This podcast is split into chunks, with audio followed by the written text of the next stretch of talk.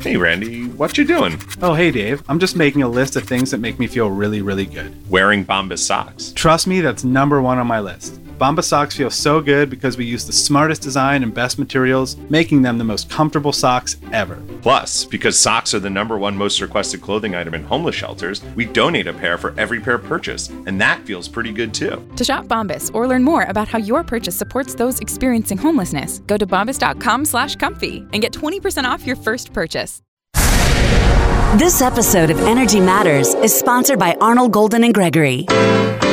Welcome to Energy Matters, a show about how you can save money on your utility bills, use technology wisely, and live a more sustainable lifestyle. Here's your host, veteran energy regulator and clean energy expert, Commissioner Tim Echols. Thank you, Scott Slade. It's always great to be saving money on that power bill using technology wisely and living a more sustainable life. Hey, I'm Tim Echols. I'm Vice Chair of the Georgia Public Service Commission. I am on the road, really on the road, way across the ocean in Paris, France at the World Nuclear Exhibition. I've been here every time they've had it 2014, 16, 18. We skipped 20 because of COVID, and back in 21. And here with me in my makeshift studio in the media section uh, is Daniel Deloit, and he works with Andra. And Andra is is we're going to find out all about this, but it's the equivalent of Yucca Mountain for America. Welcome to our studio, uh, Daniel. Hello. Uh, yes, I'm Daniel Lolo. So I work for ANDRA, the Radioactive Waste Management Agency in France. So we are in charge of the management of all radioactive waste generated in France, and we are in charge of proposing solution for the final disposal of this uh, high-level waste from from repro- uh, generated from reprocessing in France.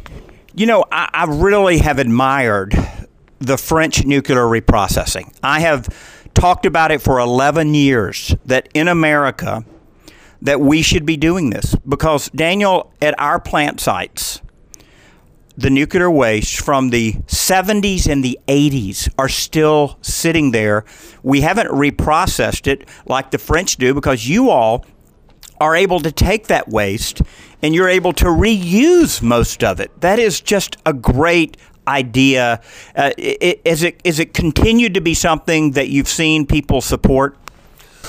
Well, uh, I, I, don't know if the people were very. Uh, uh concerned by the, by the decision to reprocess in France. But by the way, uh, this gives a consistency of the uh, of in our project. In, well, in our the way we, we foresee deep geological repository is well, one of the main risks for long-term safety is intrusion. So we want to avoid uh, putting 500 meters uh, something valuable. So spent fuel has been excluded quite quite early in, in our process, and this was consistent with our strategy to reprocess uh, the, the, spent fuel and, and just to dispose vitrified waste, final waste. You cannot do nothing with that. So, and this is really well, it, it was consistent with uh, our strategy, our French strategy. What Daniel is saying is that to take to take just spent fuel and put it in the ground for ten thousand years is a waste, truly a waste, because it still has a lot of energy in it. So, what the French have done, and actually it's been, it was American technology initially, but the French have perfected it. So, what the French have done is taken all the fission products that can't be reused and they have vitrified them, and that's what you're planning on putting down into a repository, right? Absolutely right. So we, we have designed this deep geological repository. Uh, well, it will be located in the, in the east part of France, in a clay layer at 500 meters depth. It, it's a clay layer of about 140 meters thickness. Uh, so today we have completed all the engineering studies, we have completed the safety case, and we are compiling all this information to prepare the license application for this geological repository project. Uh, we expect to submit the application by mid next year, and uh, we are well with the discussion we have already with the safety authority. We are expecting from three to five years for the, the examination of our safety case and uh, application, and then we hope to be well to be, to have the license to start the construction of the facility well before the end of this decade. So let me just let me just compare this to the U.S. So we um, back many years ago, uh, had a kind of a site contest, uh, site selection process. The Yucca Mountain was was decided in Nevada that it was the most stable geologic rock formation in America. Uh, it, it was selected. A large tunnel was bored through that. The license project, uh, the license pro- process had started, and under one of our former presidents, President Obama, um, and Senator Harry Reid, who represented Nevada, they decided that they didn't want to pursue it anymore, and so the license project, the license procedure was terminated, and uh, in America stopped planning for what to do. But the French, you all have been planning to do this for a long time. You're taking your time. You're making sure you're doing you're doing it right, and you're putting it in clay instead of rock. Why do you like clay? Well, uh, clay uh, has very interesting uh, uh, natural properties that are very interesting for us.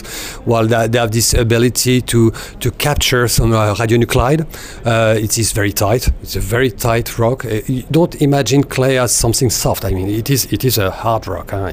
It is really a rock well, it is watertight.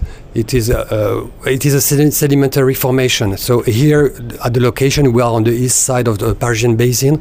The geology is very simple. It is layer above layer above layer. It, it is very, the geology is very simple, and there is no seismicity. So this is a perfect location and a perfect rock for, for the French project. This is why we moved to to, to, to this one. But before going to this one, uh, in the year uh, about the year 2000, 2005, we were, we, we were also studying granite. And well, we decided, the parliament uh, decided in France, by, uh, and it is a law, we decided to go for clay at that time. We felt more confidence to, to, uh, to put, to, uh, to uh, um, affect, to, to, to address all the safety, long-term safety performance to geology instead of addressing them to engineering engineering uh, like containers and things like this. So we it is a very cautious approach. Uh, while we we don't believe too much in engineering uh, solutions, so we, we try to, to, to, to, define a solution while based on natural uh, natural elements, uh, uh, get get a good use of the of the nature as much as we can. So we have a stable region, a simple geology, a watertight uh, rock, hosting rock, and this is well this this was very adequate for for our project in Georgia, we're building two AP1000s, and we've had a lot of trouble. We're over budget, we're over time.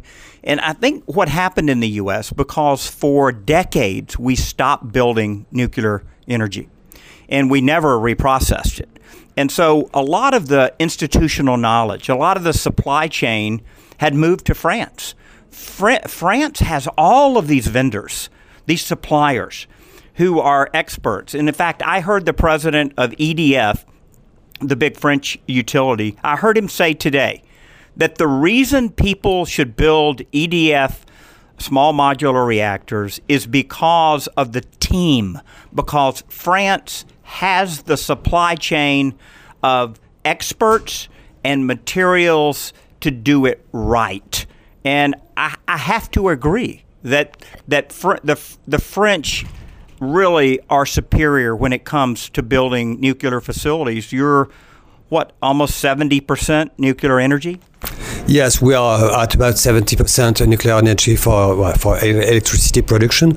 Uh, one one very specific uh, aspect of the French strategy is we we cover all the fuel cycle from from the the, the, the beginning, from the, the, the process to, to, to generate power, and to the waste management from uh, pre-disposal, storages, and then at the end, uh, uh, uh, disposal, final disposal. today, well, the, since the, the beginning of the French program um, in, the, in the 70s, today three thirds of the waste that has been generated up to up to now, they are already disposed. So we, we have solutions everywhere. And the last the last element for the for this very low uh, for this high level waste to be disposed in a deep geological repository, uh, well we are completing the, the, the, studies and we, we are we are going for a, a license application. So well at the end of the de decade. Uh, well, we, we, we should be able to cover all the aspects of the nuclear activity. Just another minute in the in the segment here. Did you hear what my guest said that that France has focused on closing the fuel cycle. And what, what that means is they do something with the waste. They don't leave it sitting there. What we're doing in America is the equivalent of leaving your trash out on the street and never picking it up. And in France, y'all have created a sustainable solution to nuclear energy.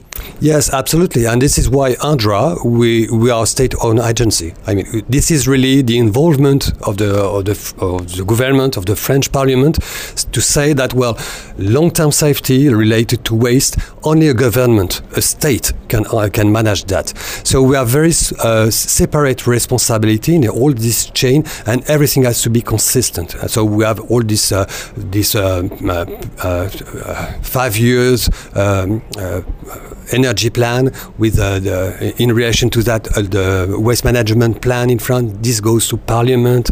They go to public debates. And so every every discussion every decision is is really well something shared and with clear responsibility to everyone. Wow.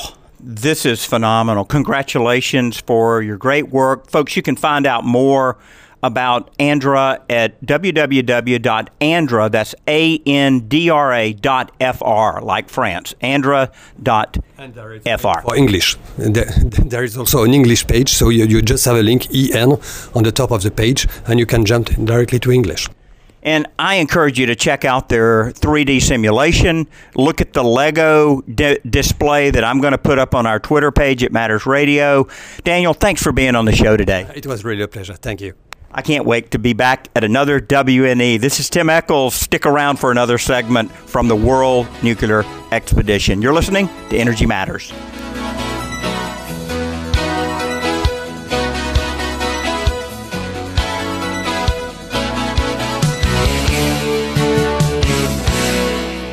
Energy Matters would like to thank Gas South for its support of the show. Gas South has a no deposit policy and offers some of the lowest per therm rates in the state. Use the promo code MATTERS for a special deal. Gas South, the difference is good. Gas South believes in the difference we can all make, like the difference in putting people first and showing that you care. For us, our difference is saving people money with our best rates and no deposit, and the difference we make in our community by taking care of our friends and neighbors and giving back 5% of our profits to help children in need. Learn more about what makes us different at gassouth.com. Gas South. The difference is good. BMVW is the place in Metro Atlanta to get your used hybrid, plug in hybrid, or fully electric car. They're located on the south side near the airport, but it is well worth the drive. Go online to look at their inventory at ev hybrid.com and set up a time to see the vehicle or even drive it for up to three days. I don't know of anywhere else in Metro Atlanta that you can do that. That's ev hybrid.com, the best deal in town. Ev hybrid.com, ev hybrid.com. This episode of Energy Matters is sponsored by Arnall Golden and Gregory, an AmLaw 200 law firm with 180 attorneys in Atlanta and Washington, D.C. They take a business sensibility approach when advising clients. They provide industry knowledge, attention to detail, transparency, and value to help businesses and individuals achieve their definition of success. AGG subscribes to the belief not if, but how. We thank John Gornall and all the attorneys and staff at AGG for sponsoring our show. Hey, Tim Echols back with you on Energy Matters uh, here in Paris. Tough life, I know, uh, but I'm here not at state expense, by the way. Here representing the U.S. as I have in 2014, 16, 18, and now 22 with Jarret Adams of Full Own Communications. Jarret, you and I have met here before. This is a fantastic conference, the biggest nuclear conference I've ever been to. Thanks, Tim. Yeah, it's really great to be here with you again. Um, it's so great to be back in Paris and be going anywhere nowadays, but it's also really great to see all the, the great energy going on in nuclear right now. In our first segment, we featured Daniel from Andra. They're, uh, I guess, the French state run agency in charge of radioactive waste. And, uh, you know, I, I couldn't help but think about all of our struggles with Yucca Mountain, uh, all the waste sitting at, at, the two plants in my state, uh, all the discussion going on about consolidated storage in America, but we just have not been able to move this ball forward. That's right. I mean, we've we face some real challenges in the U.S. Of we, of course, we manage our waste well right now. The waste is all very safely and effectively managed at nuclear plant sites. But what we really like to do is move it somewhere else, either to a couple of consolidated interim storage sites, or ultimately to a deep geological repository like Yucca Mountain but all that has been kind of on hold for a while. So, um, you know, it's nice that we're, starting to see some signs of progress. Jerry, one of the things I was surprised about is that the French are going to be putting their final waste into clay where we were looking at rock and they had all kind of reasons why they were going to do clay. They had looked at rock first but you have to wonder if the french maybe know a few things that we don't about nuclear well, I mean, look, the the Yucca Mountain project the project was proven that it would be would be safe over a 10,000 year lifespan. I think the reason that Yucca Mountain has been stalled for the past decade or so is really based on politics and public perception. So I think we're seeing some good signs. The other day, the DOE announced that they were going to resume consent-based siting, which I think could potentially de- deblock the, this this this this logjam that we've seen for the past few years. Um, you know, whether or not that, that moves forward Yucca Mountain, or maybe you'll move forward some of some of the other op- possibilities, like interim storage, like some potential other solutions for, for, for managing waste. The thing is, is there are solutions waiting to happen. We just need to move forward with them. So let's break down this consent based siting. Like we have waste in our state. There's a lot of states that have waste. Obviously, if you never had a reactor in your state, you don't have waste. But consent based siting, I guess, means that we're going to maybe move it off of a plant that's no longer open uh, to another state that's willing to take it. How does that work? So what it means really is that the sort of the local and state communities have a right to say whether they want to have those waste facilities in their state, which I think is a good thing because ultimately you're going to need the, the, the, local and state communities to agree to have them. So whether you know whether you force it on them or you get get their get their collaboration it, it makes a big difference. And i think that's a positive sign. It, you know i think the devil's in the detail how they implement that and how, how that plays out. But I, you know i think that's that's that's important to, to, to make this all come together. And so we'll, we'll see where it takes us from here. But, it, but on, the, on the face of it, it's a positive sign. Jarret, I had talked to our previous governor, Nathan Deal, before um, Brian Kemp, about the idea of, of, of, doing a Heritage Foundation plan with Areva uh, in the U.S., of where uh, Georgia would house a reprocessing facility. We would obviously be compensated for it. It, it was about a $20 billion facility, not built at U.S. taxpayers' expense. And our governor was very interested in, in doing that. Uh, but uh, you know, do, you, do you feel like there's going to be a state that steps forward and says, yeah, we would like to be compensated for housing spent fuel? I do. I think those the projects in, in West Texas or in New Mexico are good possibilities to be those interim storage sites. I think what happens too is when you move that final waste off of the plant site and to another location, it shows those host communities of nuclear power plants that the industry has a plan for when the plant is decommissioned and removed. So you can rem- take a plant site and bring it back to back to the natural state it was before practically before.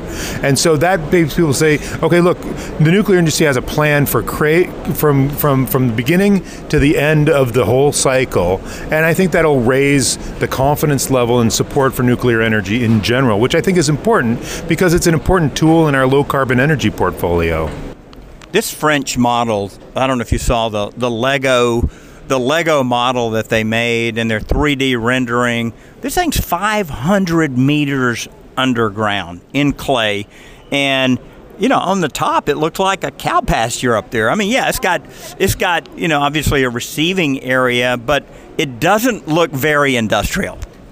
No, and that's the thing. I mean, when when you have a deep geological repository, you're not going to have a huge huge effect on the surface. It's it's mostly below ground. I know Finland is moving forward with their deep geolo- deep geological repository. They broke ground on it very recently, and they're making great progress. And they expect that when it's all done, you'll have virtually no no um, presence on the surface of it. So it really is very effective solutions for managing waste over the long term.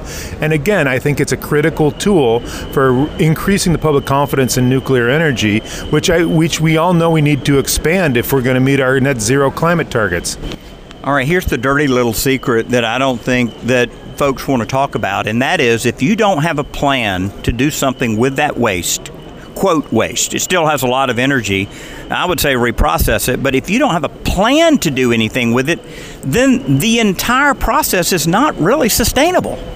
That's right, Tim. Um, the thing is, is, is when you have this plan for dealing with the waste, it shows that shows that nuclear is completely sustainable solution. So you bring that together with the fact that nuclear doesn't emit greenhouse gases, it, it, it becomes a really complete solution for dealing with the climate. Because nuclear, as you know, is 24/7, operates regardless of the weather. It's highly resilient, operates totally near its capacity factor, which means that it, it produces almost as much power as it's capable of almost all the time. So when you marry that with with the with the plan uh, for managing that waste, then you really are, are going to see even more support for it. And we're already seeing increasing support for nuclear. I think this will help us. You know, the French have, I guess, 60, 70% of their energy or their electricity generated by, by nuclear energy. To, to me, as we sit here in this country today, it is an amazing feat that one, they've been able to do it, and one, that they've been able, and two, that they've been able to keep public opinion with them uh, on this. It's just uh, really a, a, a remarkable marketing effort. Absolutely. You know, that's one of the things when you're riding around on the trains in, in France, you know, they're all powered mostly by carbon free nuclear energy. And I know you're an electric vehicle driver, just like I am. I mean, when I power up my electric vehicle, I like to know that it's being par- charged by low carbon power. And if more nuclear we have in the United States, lower carbon mix we're going to have for those electric vehicles, for electric trains, for all the things we're going to need to do to sort of decarbonize our economy in the U.S. You know, I don't remember the kind of excitement at this conference that I've seen this year. I, don't remember this many people. Uh, and I have to wonder if, with the change in messaging that I'm hearing, that that you know, small modular reactors, nuclear in general, can be used for more than just electricity. It can be used for district heating. It can be used for the production of hydrogen. And I, I tell you, if I, have I've heard hydrogen as many times as, as I've heard the word nuclear here. Um, I, have you ever seen so much excitement for the industry? No, I'm, I'm seeing really new excitement for nuclear, and not just sort of the same old nuclear, but new nuclear designs, small modular reactors that we can build in factories and ship to the sites, advanced reactor designs that can do uh, replace uh, fossil fuels and industrial um, new uses for nuclear th- in ways we haven't done before, micro reactors that can power Arctic communities and mining sites. All of these things where you used to have uh, one type of reactor, now we'll have a whole portfolio of reactors from tiny to large that we'll be able to use in various ways. It's really exciting. Just a couple of more minutes uh, in this segment. I mean, this conference is coming off of COP26, and I wasn't at COP26. Uh, the Biden administration didn't put me in the delegation, but the Russians apparently played a pretty significant role there in kind of giving uh, some additional inertia to nuclear. Yeah, I, think we're seeing lots of movement from from other countries. Um, Russia and China are, are, are moving forward very rapidly on nuclear energy. I think for the U.S. to remain competitive, we need to up our game, and we're seeing some great signs of it. There were some great initiatives in the ARDP, the Advanced Reactor Demonstration Program, um, that gave some money for some new demonstrations, small modular and advanced reactors projects in the U.S. Um, that was, that's great, but we need to do more. We need to do more, and we need to do faster because as, the United Nations climate reports say, we're going to need to even double or triple our nuclear capacity. And to do that, and for Americans to be competitive in, in, in fulfilling those, those new reactor orders, we need, to, we need to get on it and start moving the ball. Well, how can folks find out about full on communications? Well, you can go to our site, fulloncom.com, and uh, and Google us up. You know, we're we're a company that, that specializes in communications about clean energy, and we're we're happy to work in the nuclear sector because we believe both nuclear and other carbon-free sources are important for us to deal with climate. Well, stick around. I've got another segment from WNE that we would uh, love to have you here. Uh, this is Bill Magwood coming up, uh, a legend in the nuclear community. Uh, so we've got an interview with him. I'm Tim Echols. You're listening to Energy Matters.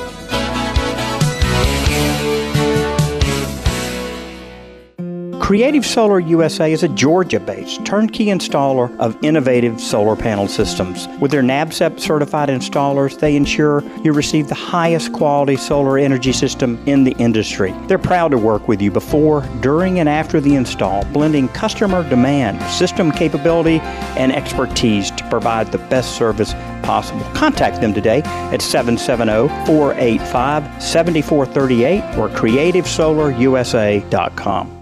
Hey, this is Tim Echols. We talk all the time on Energy Matters about buying a used EV instead of a new one. Let someone else pay the depreciation. BMVW Auto Sales, one of our show sponsors, can fix you up. Go to their website at ev-hybrid.com to see the ever-changing inventory. BMW has every brand, every type of EV, and they'll even let you test drive it for three days, show you how to charge it and drive it for maximum performance. That's ev-hybrid.com. ev-hybrid.com. Reducing pollution from the transportation industry is an important goal, and few alternative vehicle fuels offer the distinct advantages of compressed natural gas. I myself drive an F 150 CNG pickup. Marlin Compression, part of Marlin Gas Services, is helping to usher in this clean energy future to the Port of Savannah, too. Not only is Marlin Compression a trusted provider of CNG for fleet fueling, they are also working with Port Fueling Center on a state of the art CNG truck fueling facility.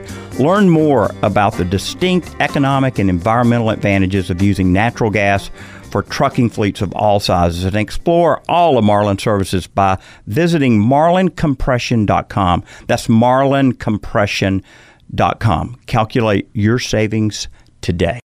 Hey, Tim Echols back on Energy Matters at the World Nuclear Exhibition. I came here in 2014. My guest, Bill Magwood, was here then with a new gig that he had just established here in Paris, France. Bill, you and I graduated from college the same year. We're the same age. You uh, at Carnegie Mellon with a physics degree, me down at the University of Georgia with just an English degree. I mean, you have uh, you have taken this physics thing all the way. For me, it's been more difficult. Shakespeare, all the creative writing I did at the University of Georgia, I guess it helped me eventually get elected because I have a PR degree, a PR master's, and a nonprofit master's. But so you went to Carnegie Mellon in Pennsylvania, eventually uh, you were, you know, quickly into the nuclear industry. Yeah, after after leaving school, I started working at Westinghouse and um, worked as a scientist there for several years, and then eventually moved to Washington uh, to work at the Edison Electric Institute, where I got involved in policy and discovered I really like that policy stuff. So I've been doing that ever since. But of course, went to the Department of Energy afterwards and uh, ran the nuclear program there, and then to the NRC, and now I'm here in Paris. So it's been a ride. Bill, in 2014, I had only been in office for three years. I was here, you know, first, you know, international nuclear conference I'd ever attended, and it seemed like the message in 14 was all about safety. Where the message this year is something I haven't heard before. It's that nuclear energy can supply not just electricity, but it can supply district heating and hydrogen and maybe other things. This is a, a drastic change in messaging even since 2018. Yeah, well, you know, I think that um, since the accident in Japan in 2011, we've been working hard to reassure people that we uh, we have the safety issue under control, and that regulators and operators around the world do, have done the right things in response to the accident, and we spent years basically dealing with that. Um, what I think has happened in recent years is we have gotten over that hump. I think people are past the Fukushima incident and now looking forward and are much more interested in how to deal with climate change. And the understanding is growing that dealing with climate change means uh, looking at nuclear energy is one of the primary options. You know, COP26 was just in Glasgow, and I, know that nuclear energy seemed to come out better from Glasgow than I had anticipated. Were you surprised at at, at, at its embrace? Well, I wouldn't go so far to say that it was embraced yet, but we definitely have seen some signs of progress. Um, my interpretation of it is this that in the last few years, um, the IPCC and other intergovernmental bodies have focused on 2030 as an interim target to 2050. As you know, um, 2050 is where the net zero target's been set by many countries. But it's been made very clear by the UN, but 2030 is, a, is an interim point where we have to do it, have to see where we're going. And the truth is that we're not doing that well. Um, whereas we expected to see um, emissions reduced by up to 45%, according to the scientists, what we needed uh, by 2030 emissions are on, on path to increase, even with all the new commitments made by governments, uh, by 13 or 13 percent by 2030. So we're going the wrong way. So I think in Glasgow, people realize we weren't getting it done. We weren't making enough progress, and um, that brought reality to the conversation that wasn't there before. And as a result of that, that is why I th- think you're seeing um, countries are looking at all the options, and as they look around to say, well, how, what more can we do? Do, um, nuclear is the option that many of them had not been looking at, had not been talking about, and that's reasserted itself in the conversation. So I think uh, COP26 is, is probably a little bit early for it to really be um, a core part of the conversation, but COP28, COP29, I think will be right in the thick of it. You know, Elon Musk has had such an impact in the U.S. At, at, at, changing hearts and minds about electric vehicles. I mean, most of us here in Paris are riding in a Tesla to and fro from the hotel because they have a whole fleet of them. I wonder, as you think about uh, millennials, and my wife and I have seven millennials, uh, so I know a little something about millennials. Their infatuation with Elon Musk, with space, with technology, with connectivity, I just I just feel like millennials are going to be easier to persuade uh, on advanced Generation 4 reactors than their parents and grandparents. I think there's a lot of truth to that. When you, when you, when you look at what's going on today, I think it's fair to say that the nuclear sector is undergoing a wave of innovation and excitement that really has not been seen since probably the late 50s or early 60s. Um, and a lot of that's being driven by young people. You know, there's a lot of young people that, that got their masters and PhDs uh, from prestigious universities, and instead of going to work for big companies, um, they went off and started these entrepreneurial ventures and looking at new nuclear technologies and joining um, these uh, these very exciting small companies that are developing these Gen 4 technologies. So that's where their hearts are. They're they're the ones driving this future, and um, and I, I, think a lot of it's due to them, and, and it's and it's really um, a reinvigoration of the nuclear sector that we needed for a long time is finally happening. I've had a chance to go to several sites here in France, uh, Normandy at their reprocessing facility down in uh, the southern part of France, where they uh, where they fabricate you know MOX fuel, and I've noticed a younger workforce here. When I walk through our plants in the U.S., it's an older workforce, and I mean maybe that just speaks to how well the French are doing at messaging to their own people the importance of nuclear energy? Well, I think it's, it's complicated to look at France and use, draw that conclusion because in France there are um, there, there's a pretty tight mandatory retirement regime uh, as well as other European countries. Where in the U.S. people tend to work a little, little bit longer, um, and so there's more of a flow of personnel in, in, French organizations than perhaps there are in some U.S. organizations. But but I'll tell you, I've, I've been to many U.S. companies, and I, there is a pretty pretty sizable crop of young people coming into the, the nuclear sector, and we're still graduating about five or six thousand um, people a year in the nuclear sector. So we're there. There's a lot coming. So I, I wouldn't I wouldn't sell the U.S. shirt on that. You've talked about financing nuclear plants. And uh, as we're here, I mean, you see countries like Spain, Belgium, uh, even Wales has their own little area uh, uh there with the UK. You've got, of course, Russia. You've got, uh, you know, a quarter of this entire trade center is dedicated to French nuclear suppliers. Then I look at my little state of Georgia as we build two AP 1000s, the challenges of financing that with our regulated power company and then all the other co owners, the EMCs and the cities.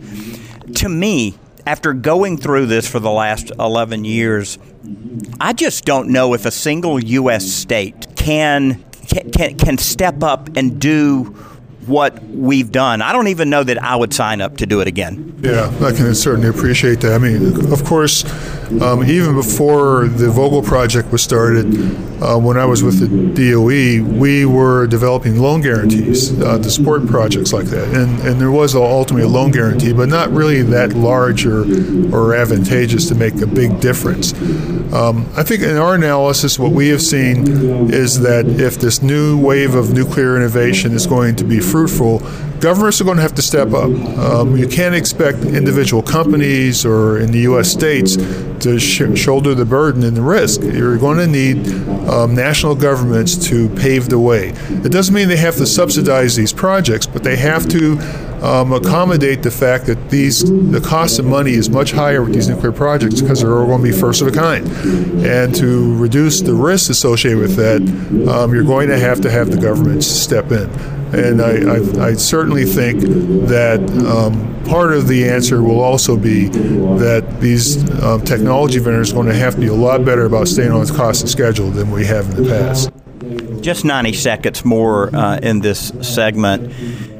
You know, I think about the 7,000 acres that we allowed Georgia Power to buy on the Chattahoochee River, right on the Alabama line. We spent $49 million doing site work on that. It is suitable for even an AP 1000, though I don't think it, there'll ever be another AP 1000 built in the U.S.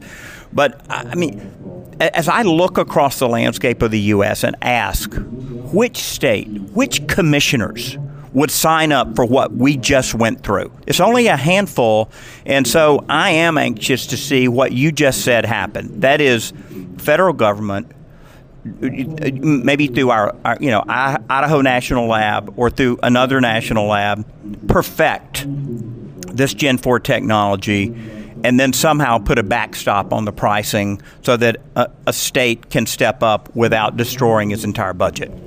Yeah, I, I, think the lesson learned from Vogtle is that first of a kind projects are first of a kind projects, and they entail um, are very difficult for the private sector to do on its own. And so I think it makes a lot of sense for national governments to recognize that and to try to de risk these projects, um, either through demonstrations or some other mechanisms, in order to make these technologies get to market. Because um, the, the truth is that people can't take these risks, they, it has to happen on a national basis. Well, thanks a lot for being on Energy Matters today and for coming to uh, to WNE and doing the great job that you've done really your whole life since you've graduated from college. It's been a real pleasure, and it's good seeing you again. Hey, this is Tim Echols. Stick around. We'll be back with one more interview. You're listening to Energy Matters. Hey, Tim Echols here, host of Energy Matters. Solar's growing like crazy in Georgia, and I certainly say buyer beware. It's great to have companies like Creative Solar USA on the job. Russ, why do folks need to reach out to you? Tim, we're going on to our 14th year, and we have the best staff and most experienced installers in the state to get the job done right. You can find out more at creativesolarusa.com or call 770 485 7438. That's creativesolarusa.com.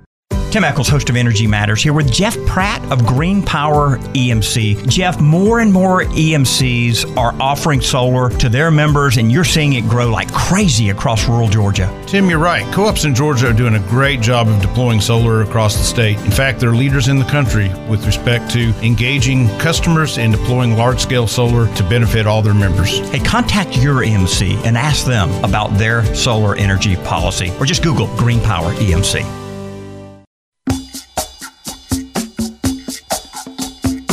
This segment of Energy Matters is sponsored by Hall Booth Smith. This law firm works with over 88 Fortune 500 companies, and they have offices from Brunswick to Athens, Tifton to Columbus, and of course, Atlanta. We'd like to thank Hall Booth Smith for the great work they do with school boards, hospitals, cities, and counties all over our state. See more at hallboothsmith.com. Hey, Tim Echols back on Energy Matters. Uh, on the road segment now, way on the road over in Stuttgart, Germany, with Simon Edmands. He works with the electric and hybrid uh, vehicle technology magazine. Uh, it's based in the UK. Welcome to Energy Matters. Thank you, Tim. Hey, uh, there's a lot of technology here, the supply chain for electric vehicles, batteries, more than that. But your magazine has been in existence for quite a while. You guys have been featuring technology about the hybrid powertrain, the uh, the fully electric hybrid powertrain. So you've been doing a lot on this for many years. Absolutely. We actually launched the publication back in 1995, and it surprises people that we used the word hybrid in it back then because uh, electric vehicles obviously were a thing, but hybrid vehicles weren't really of the time. So it's always been called electric and hybrid vehicle technology. And as the name suggests, we're looking at technology on the vehicles car, bus, truck, batteries, motors, inverters, chargers very much the industry Bible. And uh, yeah, it's, it's just full of technology for anybody who's interested in electric vehicles. From a UK standpoint, when was the first time, if you remember, that you saw any kind of hybrid technology when it when it uh, appeared on a vehicle? Oh, that's a very good question. I mean, I've been involved with the publication for 21 years, and I certainly know a lot more about electric vehicles now than I did back then, but I'm still no expert. I would say probably, I mean, I, I test drove the electric Mini um, ooh, about 12 years ago now, but I think probably the first, well, we saw Toyota Priuses on the road from quite an early stage, but probably the first fully electric vehicle I can remember seeing on the UK roads is probably a Nissan Leaf, and again, we're probably going back about 12 years. So I'd say 12, 15 years when they first started arriving. I had one of the early Nissan Leafs, uh, 2013 model. When I was over in the UK, I noticed they actually had some little panel vans using the same technology. We didn't have that vehicle in the US, but the UK was able to get them.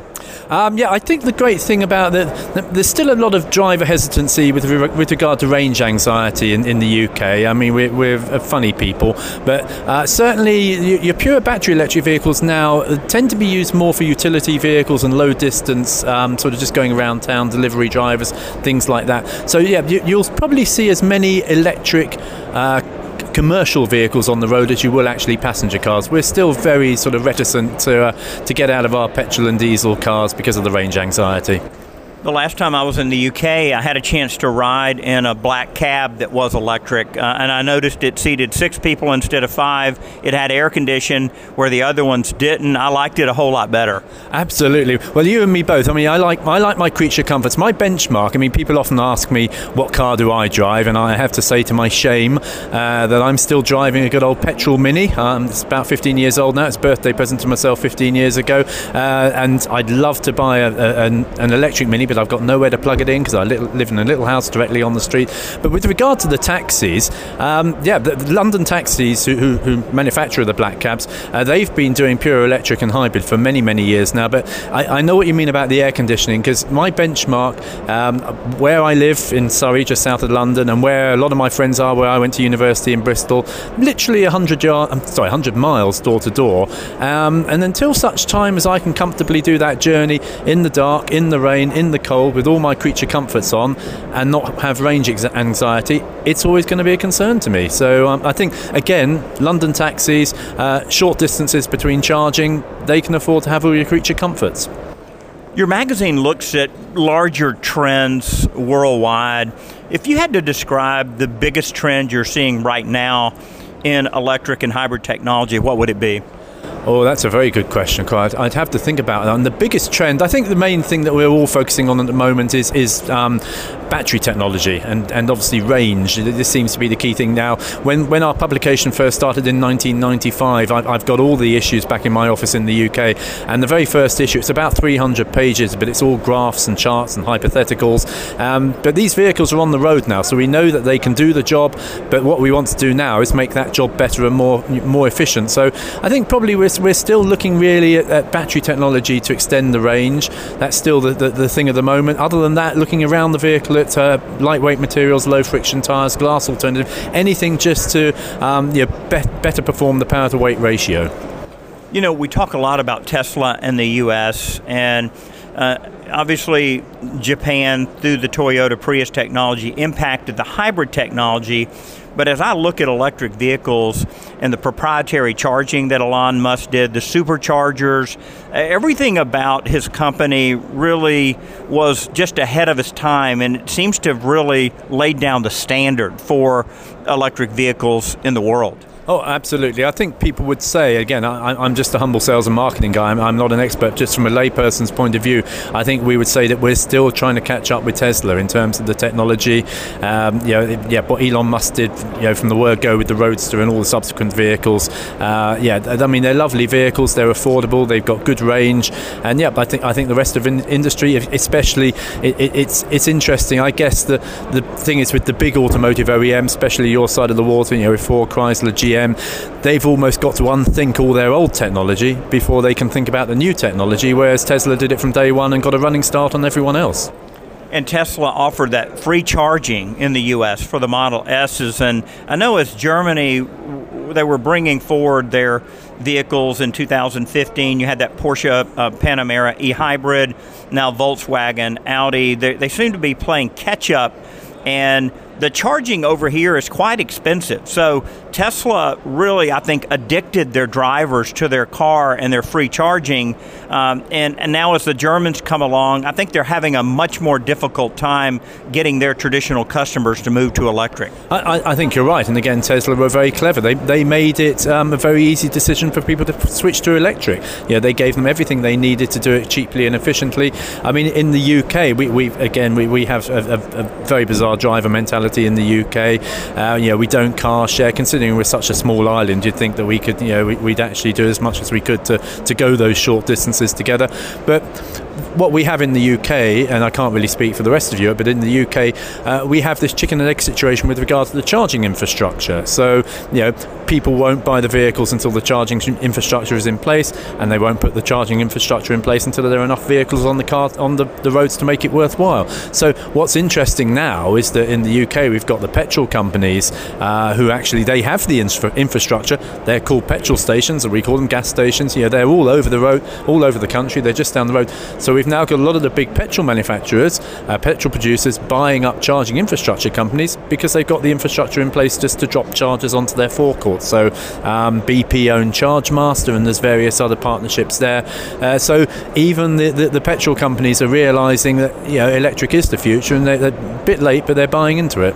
Let's talk about the racing world just for a second. Formula E uh, the Goodwood, I believe, Festival of Speed that featured an electric avenue this year. And I know at Road Atlanta, at the Petit Le Mans uh, in Atlanta, we featured an EV performance corral. Uh, in trying to, to reach out to these high performance uh, buyers and let them know that electric really is for them that they don't have to sacrifice anything about performance. Are you seeing that kind of a move around the world? I, I think so. I mean, the Formula E has been great on, on many levels because, one, as you say, it's educating the public that actually you can still have performance, you can have range, you can have everything you're, you're used to in your petrol or diesel car, um, you know, and be and be doing the planet a lot more good. Uh, the other side, the, uh, similarly, um, you know, it is actually in the publication we're always writing about Formula E. There's Formula E Extreme now, which is like sort of off off road um, electric vehicles like Dakar Rally, things like that. Uh, again, you know, it's actually showcasing technology uh, that's you know can, is gradually coming down to road vehicles to passenger car, much like uh, a lot of the, the technology we use nowadays was first developed by NASA, you know, for aeronautical use. So again, that Formula E is actually, as with a lot of regular Formula motorsport, is actually using technology that ultimately will find its way down into passenger car when it's you know, mass produced and more affordable. Just the last couple of minutes here. Um, you know, as, as you think about the grid that's going to supply the electricity for these automobiles, I know I regulate the grid along with my colleagues in Georgia, and we've been trying to get our grid ready by giving incentives for people to charge their cars at night, what we call a time of use rate.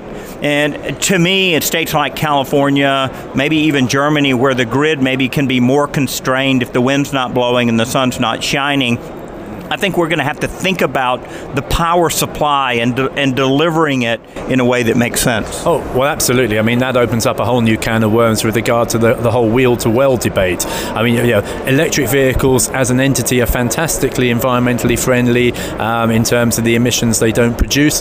But of course, uh, if that electricity isn't being produced by renewable sources, uh, if you're still burning fossil fuels to make the electricity, then you're, you're, you're no better off, really. So, um, certainly in the UK, where, where the, the, infrastructure, the grid is obviously much smaller than in other countries, um, we are encouraging people to, uh, yeah, to buy into the charging at, at, economically viable times of the day. But also, we have um, something called within the industry as a whole, we have something called vehicle to grid, which is whereby uh, you actually can take uh, power out of the grid to charge up your electric vehicle, but equally at the end of the day, you can put it back onto the grid and sell it back to the utility company. So it's almost like you're using, or the grid is using your car as an energy storage device uh, for when it's not being used as a vehicle. So it's it's it's becoming gradually a two-way process. But again, the problem we have in the UK in particular is that a lot of our electricity is still still produced by burning fossil fuels. So until we've got wind farms, uh, you know, considering we're an island with lots of wind and rain and you know everything, we should be doing a lot better with our renewable energy.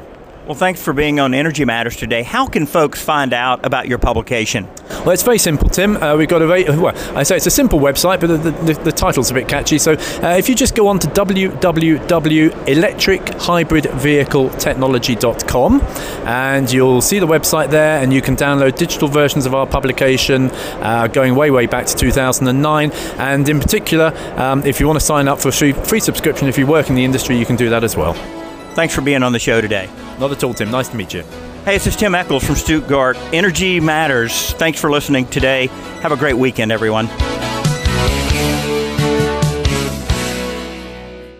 Tim Echols of Energy Matters here for Solar Sun World. No doubt you've seen solar panels popping up all over the state. If you want the precision of German engineering when it comes to solar, Solar Sun World is for you. Gerd and all the folks at Solar Sun World understand the complexities of solar and how to make it work for you. From tax credits to inverters to accelerated depreciation, they'll advise you on the best path forward. And Solar Sun World now offers power purchase agreements. Find them at solarsunworld.com. solarsunworld.com. Everyone has tough times in their life.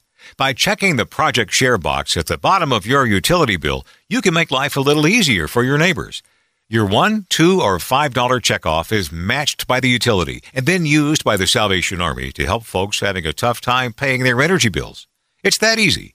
Join PSC Commissioner Tim Echols and many others by donating via your power bills this year. See more by clicking projectshareinfo.com. And thank you. Hi, I'm Randy, and this is Dave. We're the founders of Bombas, the most comfortable socks in the history of feet. So comfortable, we sold and donated millions of pairs. To sell and donate a lot of socks, we became obsessed with comfort. We reinvented the sock from the ground up, adding comfort innovations along the way. It worked. People tried them, loved them, told their friends about them, helping us sell and donate millions of pairs.